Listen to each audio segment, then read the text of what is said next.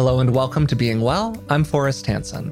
If you're new to the podcast, this is where we explore the practical science of lasting well-being. And if you've listened before, welcome back. I'm joined today, as usual, by Doctor Rick Hansen. Rick is a clinical psychologist and a best-selling author, and I'm also happy to say that he's my dad. So, Dad, how are you doing today? I'm good, and I'm I'm always touched, actually, even though I've heard it a lot, by that little thing you say there. Man, I'm really glad you're my son.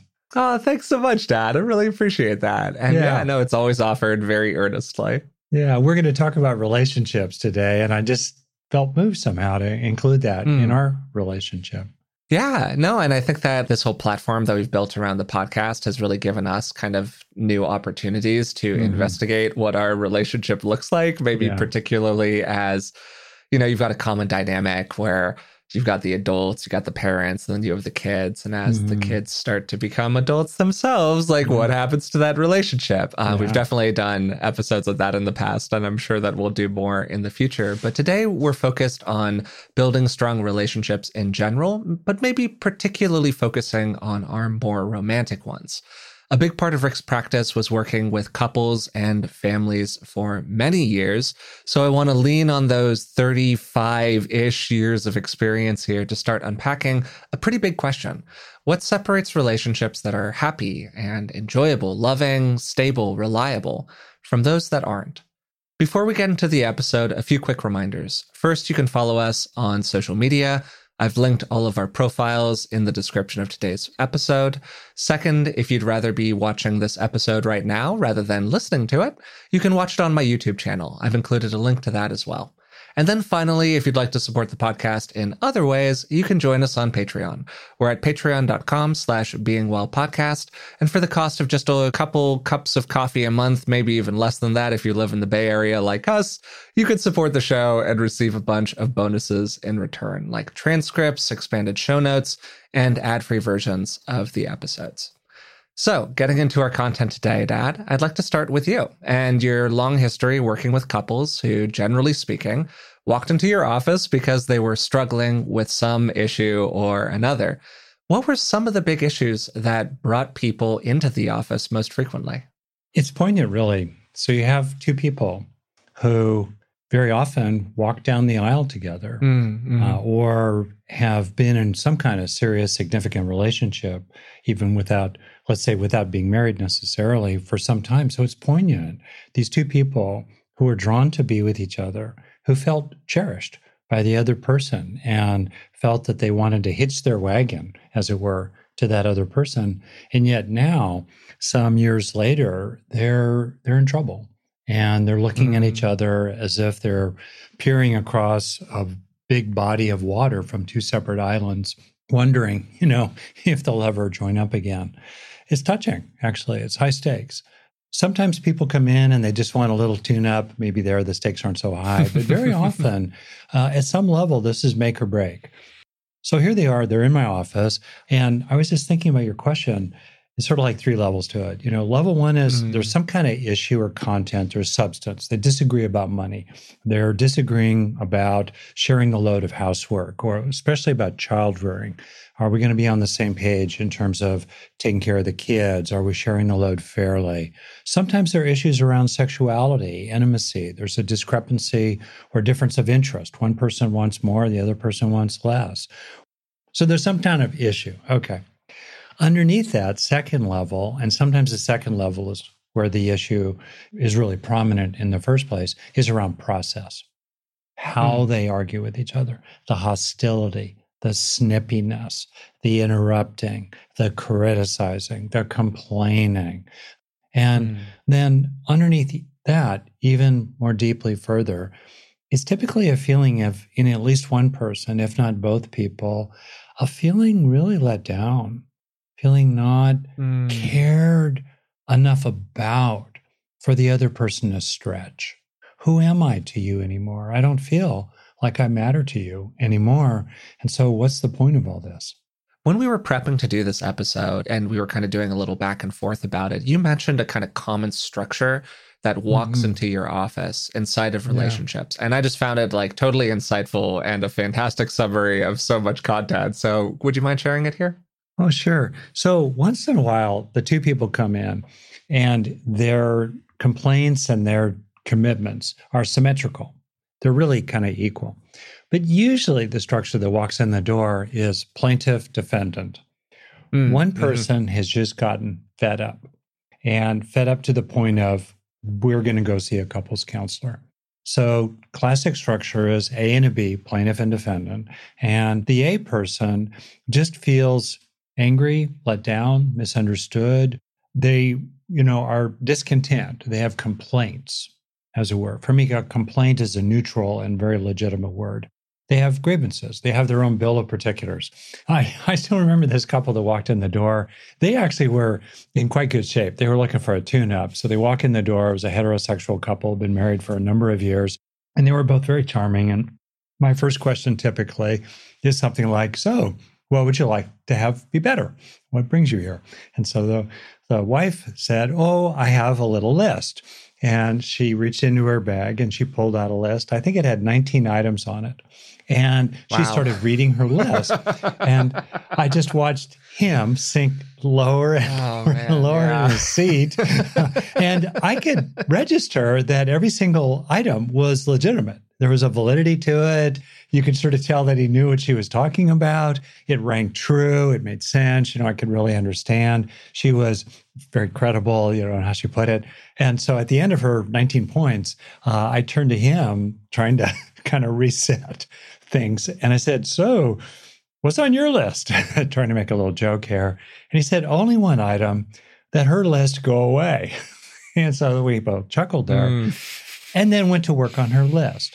So yeah. the outcome very much, I think, in a situation like this, that's very common, essentially depends on three key things. First is how the defendant responds to the plaintiff, how B responds mm. to A in terms of their list, and, and hopefully A has a well-articulated list or at least some clarity about what it is that's bothering them. And sometimes part of the work early on is to just sort of get it out on the table and to help people talk about not so much the proxies, those superficial issues like in my famous, my well-known example, how to load the dishwasher, uh, but what's really underneath that around issues of dominance or intimacy and teamwork. Okay, so now that the list is on the table, first question is, will the defendant, will B respond to it? Will they hear mm-hmm. it? Will they get past some of the topspin, the over-the-top tone, the harshness, the complaint, the anger? Will they get past their own defensiveness and take maximum reasonable responsibility for sustaining unilateral virtue that you and I wrote about in the book Resilient, and really responding to the max they reasonably can to their partner? That's a key question. Second question then is, if B does that and does that, you know, imperfectly but reasonably well with some sincerity, will A actually receive it? Or even if A receives it, is it too late? Too many painful things have happened. The betrayals maybe have been too deep. Nope. A says to B, I appreciate your efforts now, but it's too little too late. Sometimes that happens. And sometimes A discovers that truth through the process. Sometimes, frankly, A comes in the door wanting to go through the exercise to be able to say to themselves and their partner and others, hey, we tried, but really deep down inside, they're coming into couples counseling in order to end the relationship. Okay. So now that's the second thing.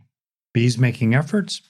Does A recognize them? Does A receive them? Is A afraid um, that if they really let it in, that that will mean giving up their grievances about the past and giving their partner a, a pass? Is A afraid that if they open their heart to B's efforts, that they'll be disappointed and let down again? So it's it's this is a very delicate moment there. And then third, what very often happens that's interesting is after we kind of move through the plaintiff-defendant structure, it starts to turn out that, oh, the defendant has a list as well. B has their own feelings that may have been shelved for a while about, you know, what's been missing for them in the relationship mm, or mm-hmm. what they don't like about how A has been talking with them or doing certain things. And they have their own little list as well. And so there, at that point, it's important as a therapist to stay out of tit for tat and to mm. stay out of shifting back and forth quickly from one person's list to another person's, it's actually mm-hmm. better to kind of focus on one person's list for a while and then shift over to the other person's list.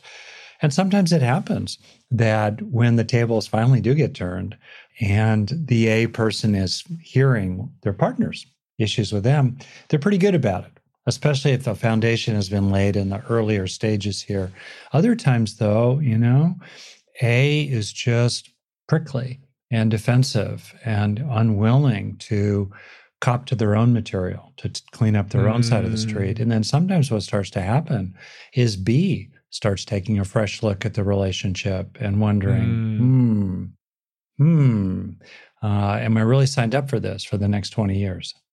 It's a great structure. When I saw it, there were just like so many light bulb moments around watching friends of mine inside of their relationships, or just like seeing the broader structure inside of family systems or whatever else. And I just think it's a fantastic summary of a very large and complex territory. So to just kind of say it again, sort of succinctly here, because I know speaking personally, lots of like A's and B's can start to like fuzz together in my head for a second. Right. So, okay, so we got plaintiff and defendant. That's the language I'll use to kind of keep it as, as simple as possible.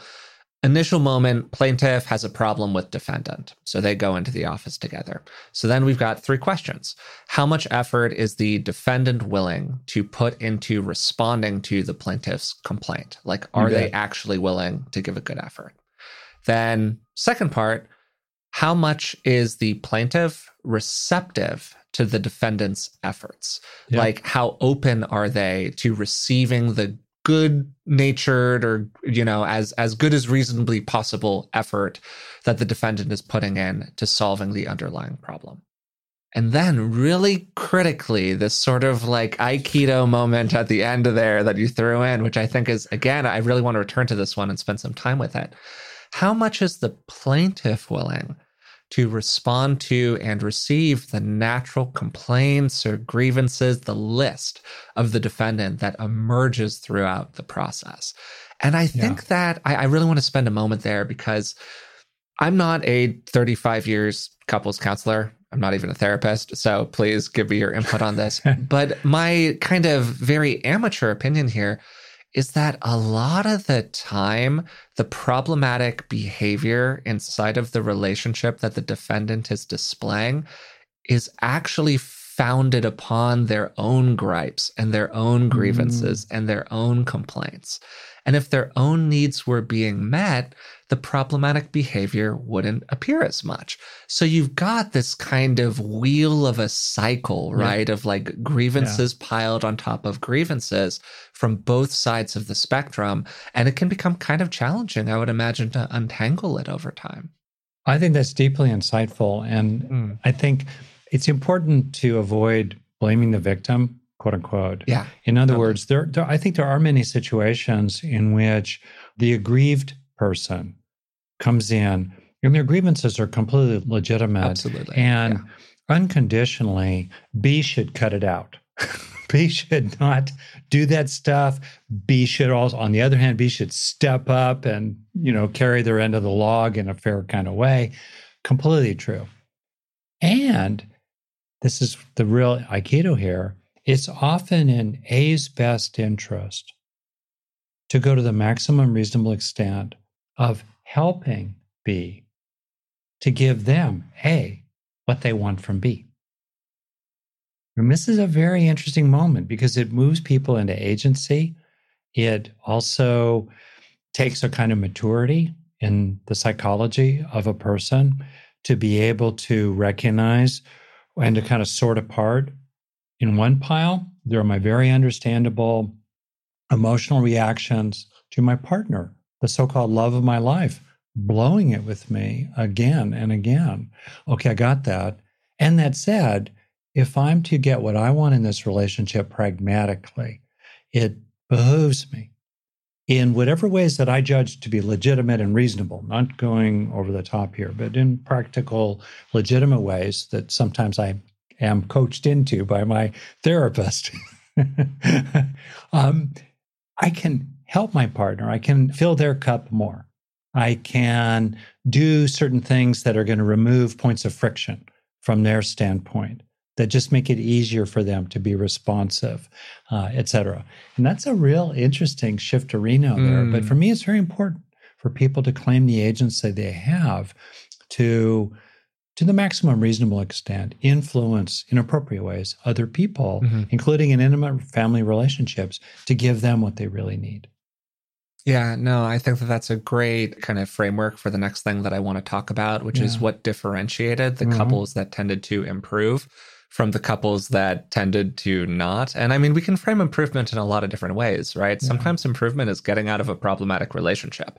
Yeah. And I think that it's really important to sort of hold that, that success isn't just defined by continuing inside of the relationship that you're mm-hmm. in right now if that relationship yeah. is not working. So with that caveat given, uh, you've named a few things already. You talked about claiming agency, influencing what we can influence, being mm-hmm. open to taking responsibility for your own behavior. What were some other things that tended to really influence outcomes? Some of them are external. And when I say them, you go, oh yeah, thank you, Captain yeah, Obvious. Sure. So children, uh, people are going to work harder typically if children are involved. Social, political, economic factors of, mm. for example, historically, many women remained stuck in bad marriages because of legal reasons and then yeah, and totally. or financial ones. And mm-hmm. so as the independence and the economic independence of both parties in the relationship increase, then they tend to have more freedom to sometimes break up from the relationship, but that's not always a bad thing. Okay, so those are external factors of different kinds and so forth. Then internally, I think it's a mystery for us sometimes. I mean, I've had couples come in and I think to myself, these are people with a lot of emotional intelligence under their belt. They have a lot of skills. There are good reasons for them to stay together. And quicker than I can even imagine, three sessions in, one of them is just done. They're mm. just done. They're calling the divorce lawyers and they're going to try to work it out, but they're done. What happened? On the other hand, I've seen situations where the people come in and the issues are very intense. They don't mm. seem like they have that many skills, really, for working stuff out. And somehow, lo and behold, there's some kind of magic. There's some kind of turning point that happens where one person sees the light and makes a fairly dramatic shift, which then mm. tends to, helps the other person, catalyzes the other person in making a similar shift as well. So there's there's kind of a mystery here. One of the things that I think is a very powerful factor is real, vulnerable truth-telling. Mm. That is very important. So we're looking for ways in couples counseling, and people themselves can look for ways to foster that kind of vulnerable honesty along the lines of answering question, you know, speaking to things like, what I really like about you is this, A, B, and C. And I, I'd love to have more of that in our mm. time with each other. Like, man, it's it's hard to swerve away from that. Like, what are you gonna what are you gonna argue with about that? Uh, what yeah. I like about it in a very vulnerable way, or it helps me a lot when you are such and such. It fills my heart with happiness. It helps me deal with what I have to deal with. It helps me a lot when you talk with me in certain ways, or you do certain things for me, or you sustain attention to me in certain ways. You know, some kind of honest communication. Or when you say that, I just feel horrible inside. I mean, there's the, the structure of nonviolent communication we can draw upon. Things mm. like, you know, when X happens, I feel Y because I need Z, et cetera, et cetera. So that's one major factor, open, vulnerable communication. I think another major factor that helps is to have well operationalized complaints. What I mean by that, mm, or to mm-hmm. put it a little differently, well operational, well-defined results that you'd really like. Like, what does it really mean for your partner to be nice to you? What does it mean for your partner to do their share around the home? What does it mean for your partner to listen more? What does it actually mean? What does it mean to be romantic? How often? In what ways? What are you talking about here? Are we talking about holding hands or something else? What does it actually mean? So that's well stated. Mm-hmm. I think that actually can make a big difference. And maybe the last one I'll just say here that I find can really be helpful is actual skillfulness interpersonally. Often people just don't know what to say. They don't know how to say it. They they don't know. Mm. You know, when they ask for something and their partner does something different, they don't know what to do next. Or if they're really saying, you know, I want to feel listened to, really listened to, and their partner looks at them for twenty sec- for ten seconds in a row, and then their eyes start to wander away and they start fiddling with their phone, what do you do then in a way that's skillful rather than just creates another argument? And that's where mm. interpersonal skills that are available out there in the world, we wrote about some of these in Resilient. My mm-hmm. next book actually is about making good relationships, because good yeah. relationships are, are made, not found, especially mm-hmm. over the long haul. So knowing what to say when and getting more skillful interpersonally can really make a big difference too. Yeah, and I want to just use that here as a kind of jumping off point into the rest of our conversation, where we're going to be talking a little bit more about general skills, values, ways to hold your relationships with other people that tend to increase the likelihood of them working out well. Again, here kind of mostly focusing more on our romantic relationships, but there's mm-hmm. probably some information here that's just kind of generally useful for people. And I want to just bring something up that I've been really interested in and kind of get your take on. And I've sort of noticed over and over again, something I have been really shocked to see, like again and again, inside of the relationships of other people that I've sort of seen, watched from afar, seen these patterns emerge, is how often people get into a relationship for reasons other than I really like this person. Mm. And what I mean by that is maybe somebody's, you know, you're really attracted to them, but hmm, there's a part of you that doesn't really like a lot of their behavior that much. Mm. Maybe you guys are very passionate together. Maybe you have great sex. Mm. Uh, maybe you think the other person is really popular or has a lot of social value, and that mm. makes you kind of feel really good about yourself. Uh, maybe they have a good job, make a lot of money. Again, and these are all like okay reasons to get into a relationship, but you just don't like them. And I think that you can love somebody and not really like them that much. Mm. And for me, part of the question, one way to kind of dig into like what I mean by this actually, is this idea of, is the person kind of a, a high draft pick, to use sports terminology, because uh-huh. I watch a lot of sports, uh, a high draft pick for you in terms of who you'd spend time with yeah. if you weren't really doing anything. You know, you're not having sex, you're not dealing with the kids, you're just hanging out. You know, yeah. there's no real physical contact there. You're reading a book, you're making dinner together, you're just sitting in the same space for ninety minutes. Is that a person that you would really choose to do that activity with? And again, I've just been consistently shocked by how frequently it appears that the relationships that I see out in the world, they might love each other, but they don't really like each other that much. So what do you think about this, Dad? It's haunting and scary mm-hmm. to really look at that. And some, I'm just reminded, it's an odd yeah. association here, these various uh, Scandinavian uh, novels of relationships, or movies, or Chekhov plays, or, you know, where basically you have people who really drifted apart, and it's scary for them to be alone together in a room. I mean, the silence has become kind of deafening. So I think there are a couple of practical takeaways from this. The first is around selection. Yeah, for sure. If you're going to be in a long-term relationship with someone, is this someone that, let's say, you would trust to be in charge of things if you develop a medical condition or emergency? Is this someone that you feel will be reasonably skillful, not a jerk, with your relatives? Is this someone that you enjoy talking with about anything, the sp- sports teams, the, your friends, politics, movies, T V shows, intellectual stuff, spiritual stuff, cooking together? Do you enjoy talking with them? Is it enjoyable? So I think, do they have moral character? Do you trust them? Is their word good with you? Are they committed to good things, including your welfare? So I think that's part of it. Then a second part of it, though, is to keep paying attention to the ways in which liking is constructed.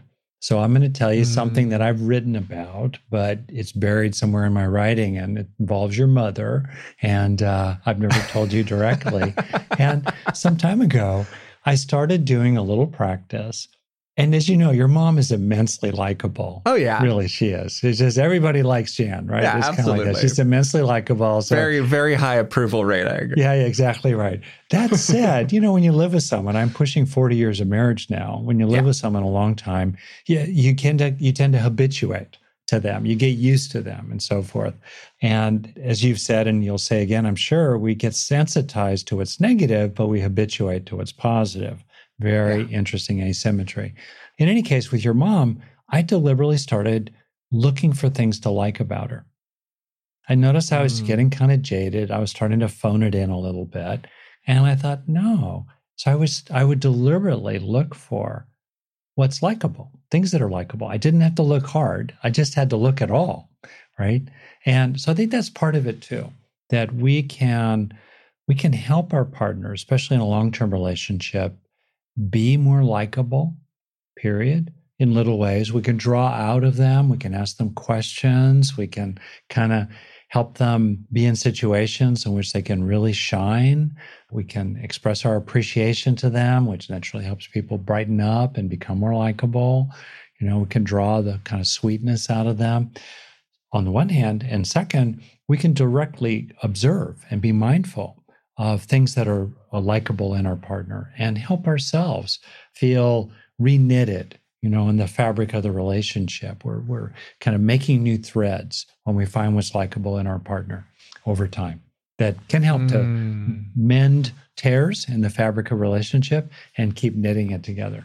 To kind of take this idea and run with it a little bit, speaking of myself, I've had so many moments where I kind of caught my brain in a grievance cycle yep. and realized that my highest priority was no longer the success of the relationship or the idea that my partner was a good, cool person, you know, that I liked a lot. I was most committed to the idea that my partner was bad or problematic. Mm-hmm. Like that was where my my investment was. And something had happened where I got on the side of the grievance. Yeah. You know, I, I became identified with mm-hmm. it. I was, you know, holding hands with it as we were walking down the street together. And a lot of the time what I found is exactly as you're saying, I could kind of deliberately shift my perspective if I wanted to badly enough. Mm-hmm. And I could really start to ally with the idea that, no, my partner's really cool. Let's look at all the different ways that she's a really wonderful person and she's really nice to me and she's, you know, so on and so on and so on, as opposed to being allied to this really narrow grievance. And like you're saying, I think it's a deliberate process. It's something that you can actually evoke if you want to do it. And, you know, there are a lot of reasons why you may or may not want to do that inside of a lengthy relationship with another person where maybe, you know, you've done that twenty, thirty times in the past and you're just fed up with still doing it that way. And I understand that. But a lot of the time we can really deliberately get on the side of liking our partner, I think. Yeah, that's beautifully said, Forrest. Hmm. I think in a way, the sweet spot, right? Your kind of best out, your best odds strategy is to talk about the big things and let go of the little things. Mm. Step out of the mood of complaint about the ticky-tacky stuff, the little things, let it go. On the other hand, the really big things, don't let them fester. I mean, there's this classic dilemma or tension between harmony and truth in relationships. Mm. And sometimes mm-hmm. it's appropriate to choose harmony over truth. We we just don't say it. Or it's not so much that we lie, but we just leave out a lot of stuff. On the other hand, in important long-term relationships, uh, people who choose harmony over truth again and again and again often end up with neither. Mm. And it's scary to talk about big things, but it's also important. And meanwhile, take care of your own side of the street. Mm. Practice unilateral virtue. Really, really be the best you can be in, in ways that make you feel good, not becoming a doormat or muzzling yourself, but just really taking care of your side of the street for all kinds of good reasons, including the ways in which it tends to be your best odds strategy for fostering good treatment of you from the other person. this might just be an entirely separate episode that we record at some point, but you're making me think about it, so I want to ask you about it in the moment. I've seen really often, again, with uh, friends, people I was close with, one member of a partnership is kind of like turning the big communication idea over in their head. Mm-hmm. They're thinking about it. They're chewing on yeah. it. They've got concerns about expressing it, but like it's starting to fulminate down there one way or another. What do you think tends to support people in like getting up the gumption or like finding the space inside of themselves to make that very big, open, vulnerable communication? It's huge. Um, That's hard. Like we make it sound just like, oh, just do it. But like, no, it's oh, really no, it's hard. Huge. It's scary. It really yeah. is huge. Because once you said it, I mean, who knows what they'll say? They might they might say, honestly, I I just don't care. I don't want to do that. Yeah. I'm not going to give that to you. And you're like, whoa, what do we do now? I'm not that invested in the relationship. Yeah, and yeah, exactly. Everything, the whole stack of cards just comes down. Or they might shame you for mm. wanting that. Yeah. Like maybe your parents or teachers shamed you for wanting that kind of thing when you were young. It's really huge. Sometimes what happens is people just burst out. They can't hold yeah, it any longer. Sure. You know, maybe a glass of wine was involved, but blah, blah, blah. Hey, there it is. Okay, that, that's one way. Another way is to kind of clarify in your own mind, what exactly are you talking about? And it, it really, if it's a big deal, it does help to be clear about it. And when you're ready to talk about it, to go all in with talking about it without a lot of collateral damage around the edges, without a lot of topspin or over-the-top language or harsh tone that gets in the way, without a lot of inflammatory stuff. It's inflammatory enough without adding a lot of tone to it. That so it helps to be prepared for it. Uh, it also helps to kind of really be clear what the ask is. What are you what are you asking for, and why is it important?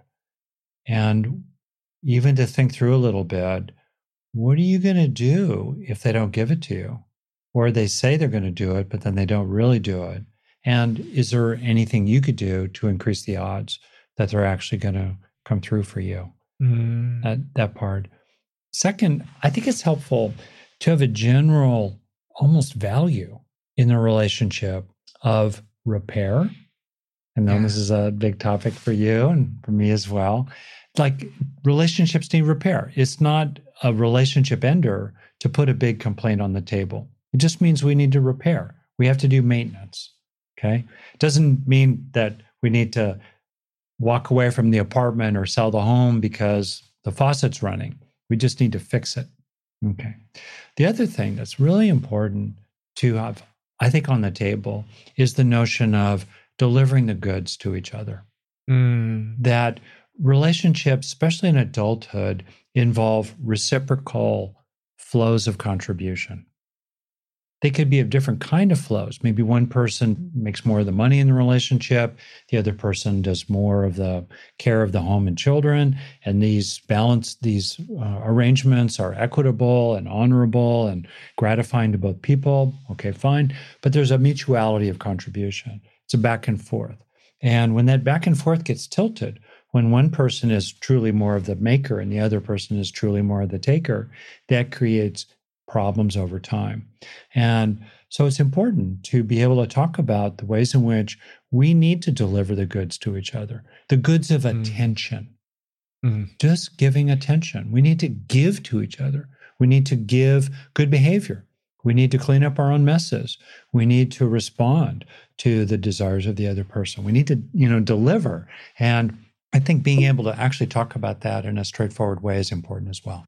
Yeah, no, I totally agree with everything that you said. And just what I was thinking about while you were talking is using I statements, sort of speaking personally mm-hmm. here. For me, whenever I've had one of those big, vulnerable communications bubbling up inside of my system, it has been based on parts of myself that were very vulnerable parts. Yeah.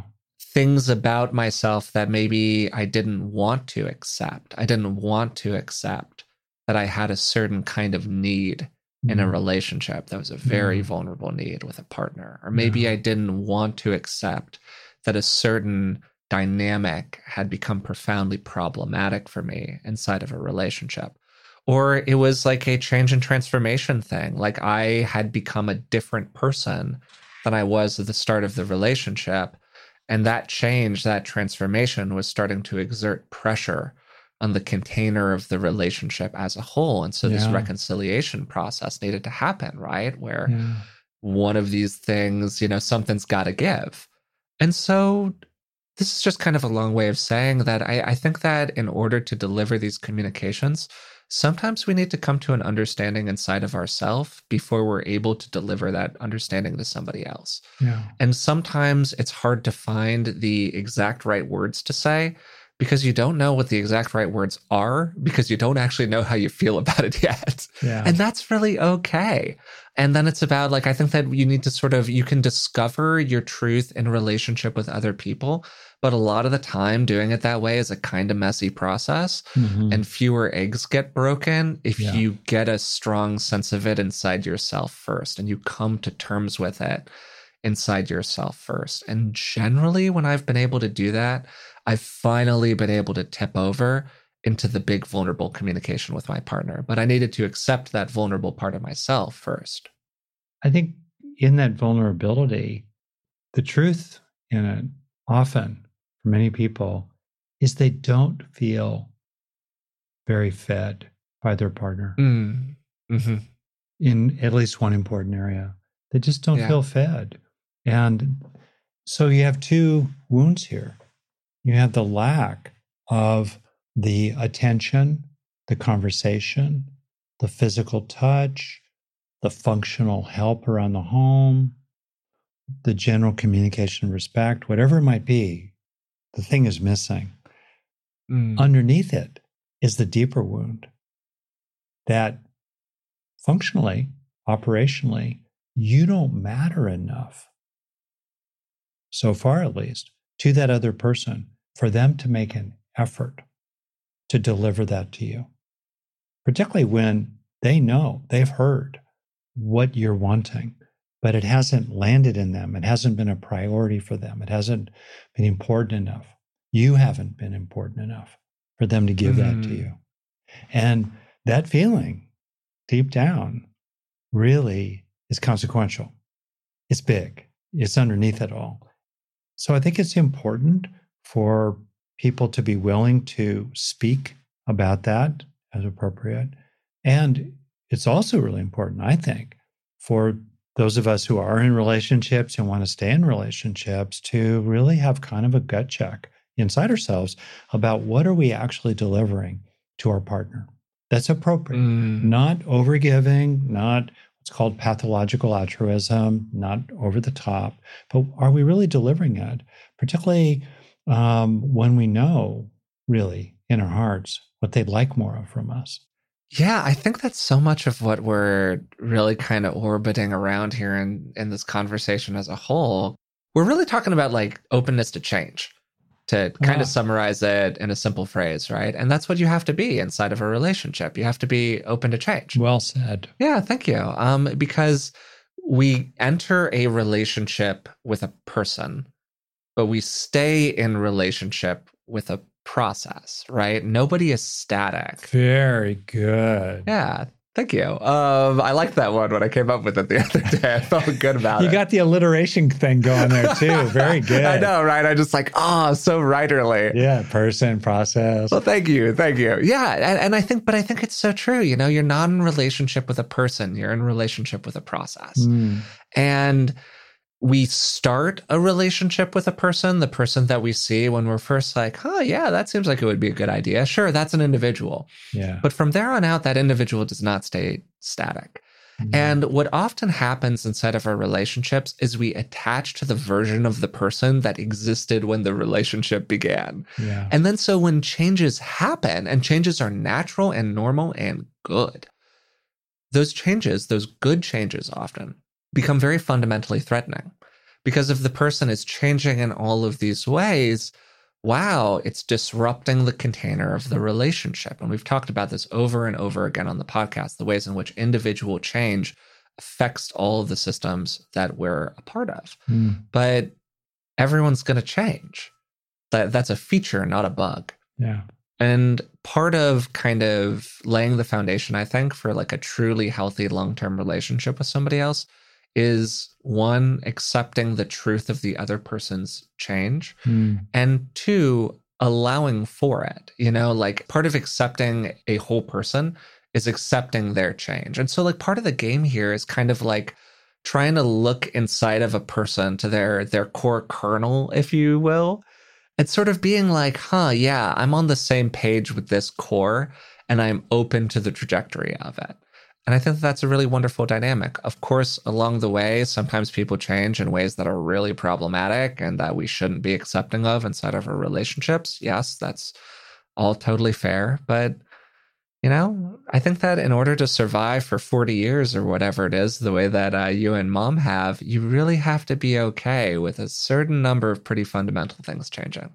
Totally right. One of the most striking findings in developmental psychology mm. over the lifespan is how divergent people become from each other. Mm. What I mean is that in a classroom of four-year-olds, there's pretty minor amount of psychological heterogeneity among the kids. They have different temperaments, mm. but they're they're pretty much like each other. They haven't had time yet to differentiate and become really, really different.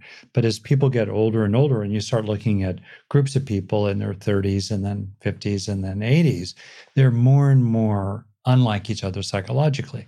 We develop, we change. So if we're going to grow alongside someone for ten years or forty years or more, who knows?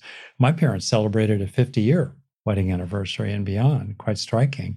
If they're going to actually do that, then they need to find ways to allow the other person and to allow themselves to be open to change, much as, as you're saying there. And I think yeah, one of the totally. things, maybe we're circling back to where we started, that really fosters that is the ability to stay in touch with the innermost being of the other person. Mm. And to speak from your own innermost being and make it available to the other person, knowing that if you do come from your heart and are kind of simple and dropped down into what's really true for you, it's not airy-fairy, it's not mesoph- metaphysical, no purple crystals are involved, although I'm looking for some more amethyst crystals myself. But anyway... Uh, Yeah. Elizabeth would be very proud of you. Yeah. Oh, okay. Okay. Okay. Your girlfriend, your partner. Uh, you know that you're just real in a real vulnerable, bare bones kind of way. And if the other person just can't tolerate that, that's the giveaway right there. That's a big deal. Mm. Um, I feel like there are two or three major felony offenses in relationships. I mean, there's, first, there's certain things that are just unforgivable. You're done with that person. No more, you're done, including sometimes forms of abuse. Second, a big one is people who are just not willing to repair. They're not interested in repair. They're not going to repair. They might say things, but they don't keep their agreements in a repair process. You can't count on them to repair with you.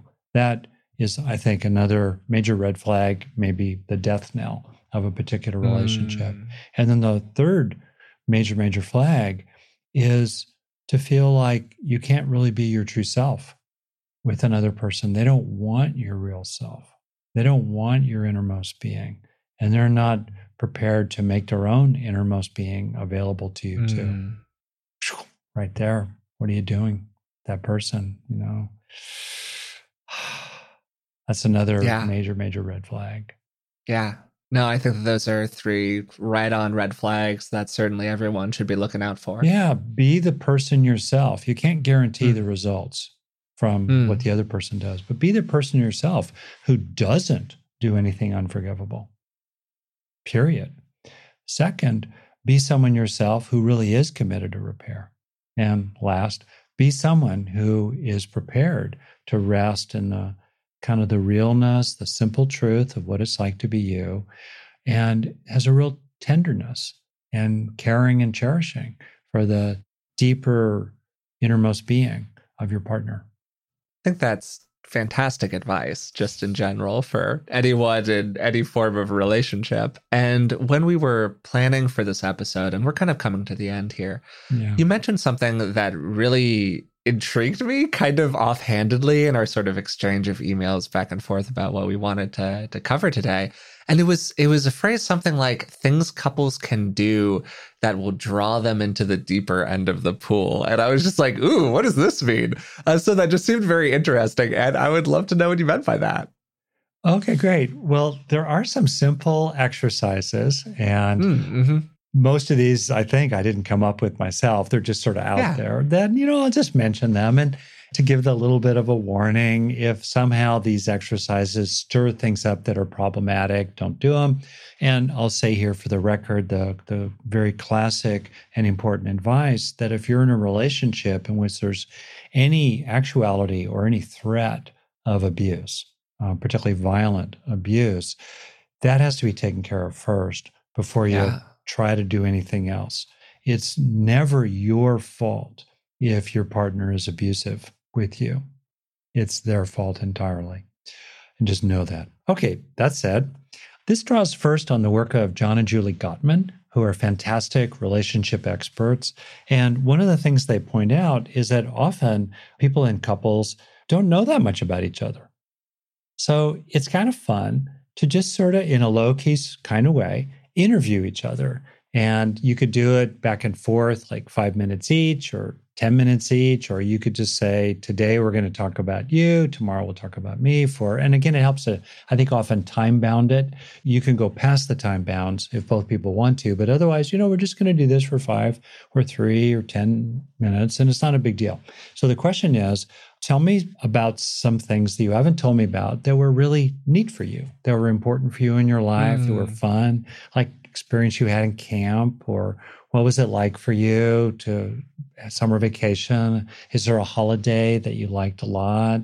Was there something that you did that was just a real kind of important experience for you, maybe in the Girl Scouts or Boy Scouts or something? Just that, just finding out about interesting things in the, your partner's past that were positive, simple, good, positive, wholesome, no drama kinds of things. So that's one inquiry that can actually be really sweet.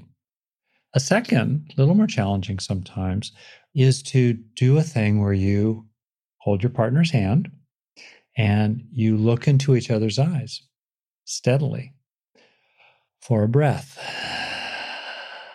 maybe for three or four breaths in a row, maybe for half a minute in a row, maybe up to a minute in a row, and then just kind of talk about it. What came up for mm. you when you did that? Simple thing. A variation on that is when you look at your partner, you know, just maybe a question, you know, what suffering can you see there? What weariness, what sadness, what stress, what unfulfilled longings can you see in your partner? What can they see in you? Talk about that. Flip the other way. What sweetness? What goodness? What commitment to the good? What tenacity in the service of what's good can you see in your partner? And can you talk about that as well? So that would mm-hmm. be that.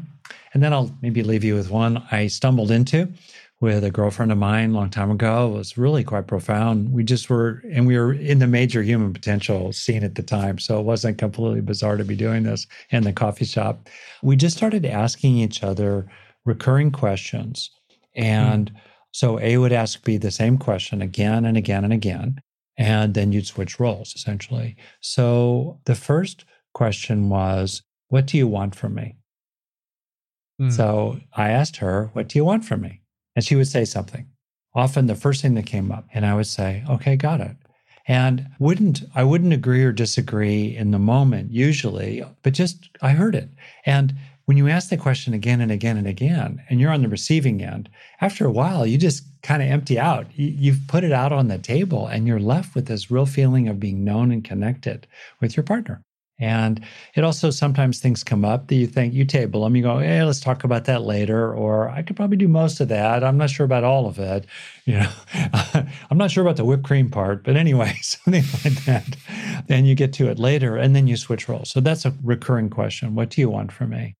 Another related recurring question is, what do you need from me to trust me? That's mm. quite powerful. What do you need for me to trust me, to open to me, to depend on me, and things like that? So those are some things that people can do. You could, I would say last, you might think about your undelivered communications. And sometimes it can help. This could get, you know, kind of bigger. So you want to be really, really careful about that. But you might start out with, what's one thing I appreciate you that I haven't said enough, mm. if at all? And go positive, especially when you're trying to reknit things. The last thing I'll say about this that's practical is if you're trying to repair, if you're trying to reknit something that's gotten torn and you're sincere about it, stay out of fights for a day, a week. I find that what's between a couple that walks in my door and divorce court is ten good days in a row. Mm. If they can just get ten good days in a row, they don't have to be great days, just days without stupid fights, days without mistreating each other, days in which they reasonably deliver the goods, they keep their agreements with each other, they show up in, in you know, reasonable, normal kind of ways. Oof. That itself is really, really good. If you do make agreements around repair, keep those agreements.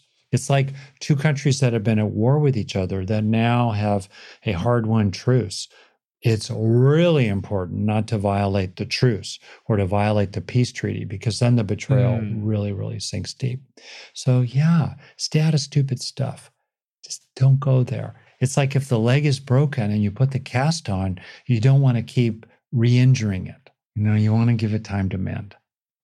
Yeah, I think that's wonderful advice and a great list of questions. As a little plug, and this is not a sponsor of the show or anything, I got a card game. I think it's called The And, The and then A N D. They run a lot of ads on social media and stuff. Oh. And so there's a part of me that was like a little, ah, I don't know about this.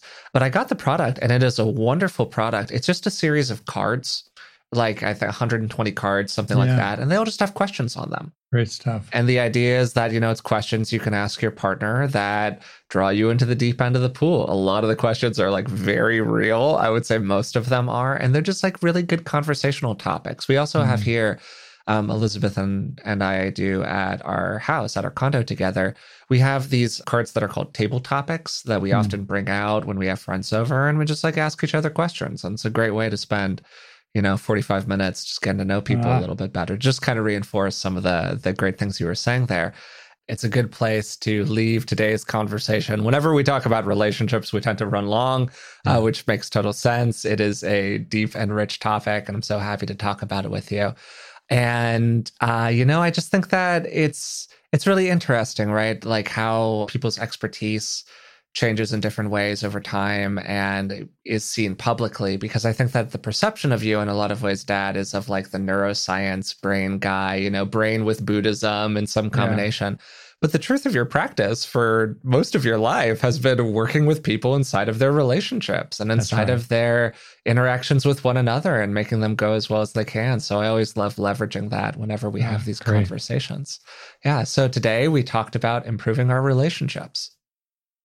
I began today's episode by asking Rick about the issues that tended to bring couples into his office most frequently, and he explored a number of common topics. Sometimes it's sexuality, sometimes it's trust issues, sometimes it's communication. While the underlying issues might vary a lot, there was often this kind of common structure that brought people into Rick's office. And I loved his framing of this, so I'm just going to repeat it here in the recap. Basically, one person has a problem with the other. They're fed up about something. And this creates a common structure where there's a sort of plaintiff, somebody bringing the case, and then there's a defendant, somebody who the case is being brought against. They entered Rick's office with this case, and then the journey is shaped by three things. The first thing, how responsive the defendant is to the complaint, essentially, of the plaintiff. How much effort are they willing to put in to addressing the complaint? Then the second part, how receptive is the plaintiff to the good efforts made by the defendant? Maybe these efforts are imperfect. Maybe they're halting. But if they're done with good intentions, is the plaintiff willing to accept those efforts or not?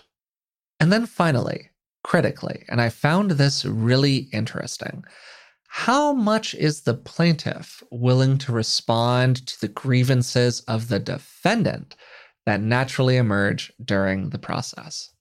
I love this framework. I think that you can see these patterns in almost every relationship. I know that I absolutely can see them in my own. And I thought that it was just such a great way to boil down so much of couples counseling. We then went from there to discussing a variety of different general skills and important values that increase the likelihood that you might end up in a loving, lasting, supportive romantic relationship. I began that by talking about the difference between liking and loving, and my personal view that often couples love each other a lot, but they don't really like each other that much.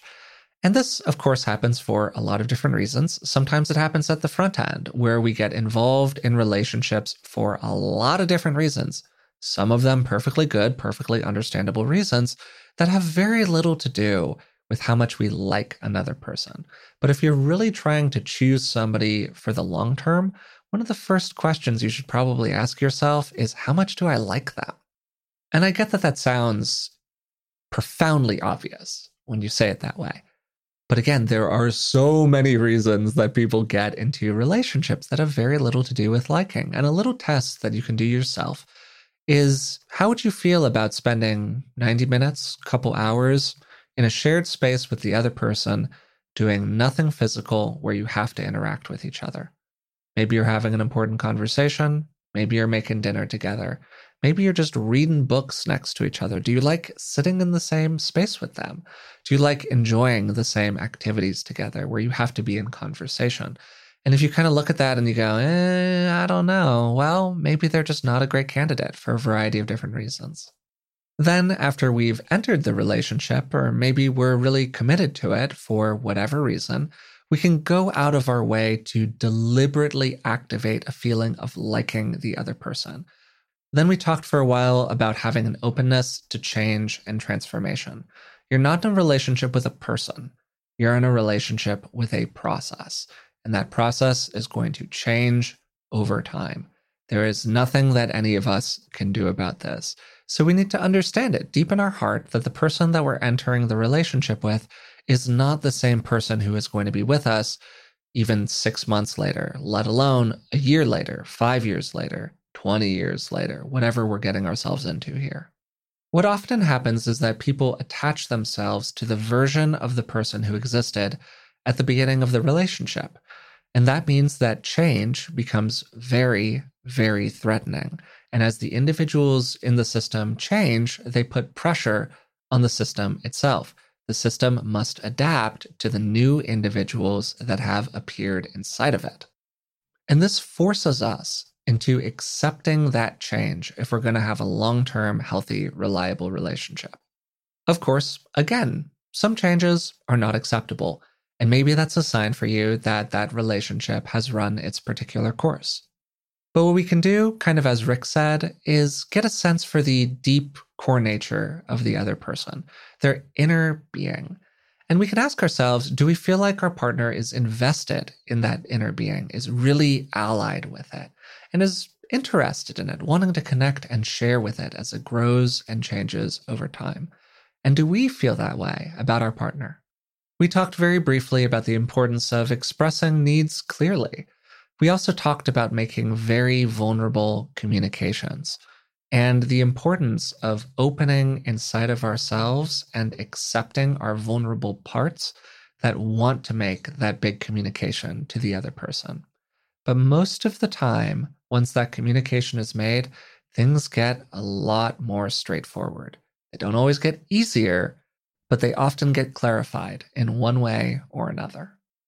I hope you enjoyed this episode focused on relationships. I love having these conversations with my dad. He is such an expert in this territory. And uh, just like the territory of relationships as a whole is so touching and so important to our happiness, fulfillment, well-being in this life. So if you enjoyed the episode as well, we'd really appreciate it if you would take a moment to subscribe to it through the platform of your choice. Maybe even leave a rating and a positive review. It really does help us out. If you'd like to support the podcast in other ways, you can find us on Patreon. It's patreon.com slash beingwellpodcast. And for the cost of just a couple cups of coffee a month, you can support the show, and you'll receive a bunch of great bonuses in return. Until next time, thanks for listening.